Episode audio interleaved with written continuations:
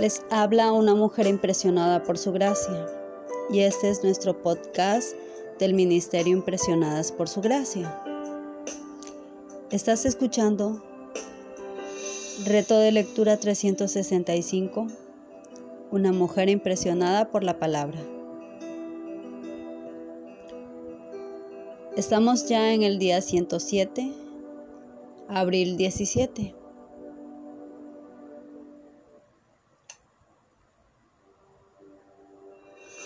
Hemos llegado al final del primer libro de Reyes. Mi amada, acompáñame mientras profundizamos juntas en algunas enseñanzas de los capítulos 21 y 22.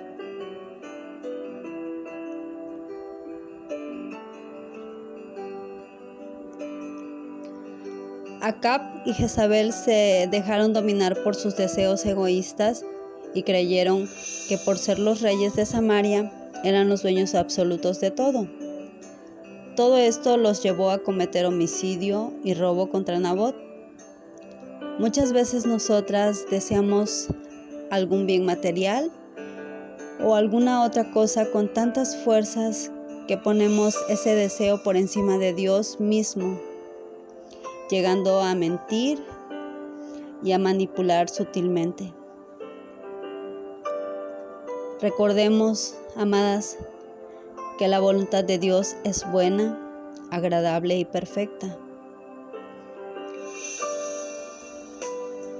Por eso, amada, presenta en oración todos tus deseos y descansa en la providencia y la fidelidad de Dios.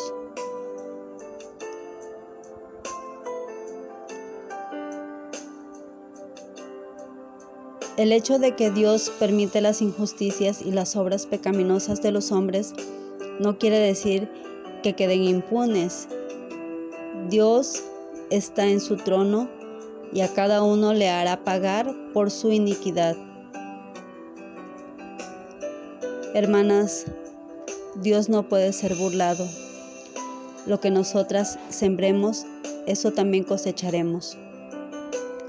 Huyamos del pecado que lo único que trae a nuestras vidas tarde o temprano es muerte y destrucción.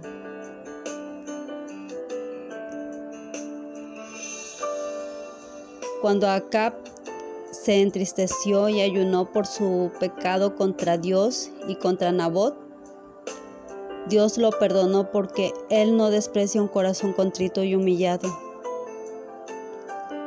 Amadas hermanas, no importa cuán grave o grande sea nuestro pecado.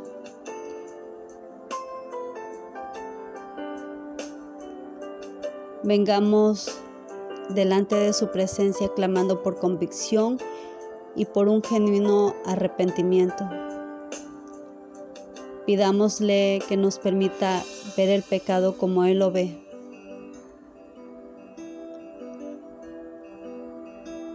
Josafat quería ir a la guerra junto con el rey de Israel para reclamar unas tierras, pero quiso consultar primero la palabra del Señor antes de hacerlo. Unos 400 profetas hablaron lo que el rey de Israel quería escuchar y no lo que Dios tenía que decir. Pero Josafat insistió en escuchar otro profeta del Señor y ahí es cuando Micaías aparece y pronuncia el verdadero mensaje del Señor. Amada, no te engañes a ti misma al querer escuchar y hacer lo que tu corazón desea. Busca de todo corazón conocer la voluntad de Dios que es revelada en las sagradas escrituras. Su voluntad prevalecerá.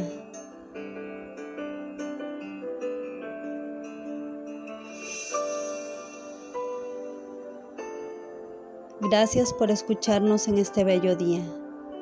Nuestra oración es que Cristo vive en tu corazón por la fe y que el amor sea la raíz y el fundamento de tu vida y que así puedas comprender cuán ancho, largo, alto y profundo es el amor de Cristo. Bendiciones, amadas.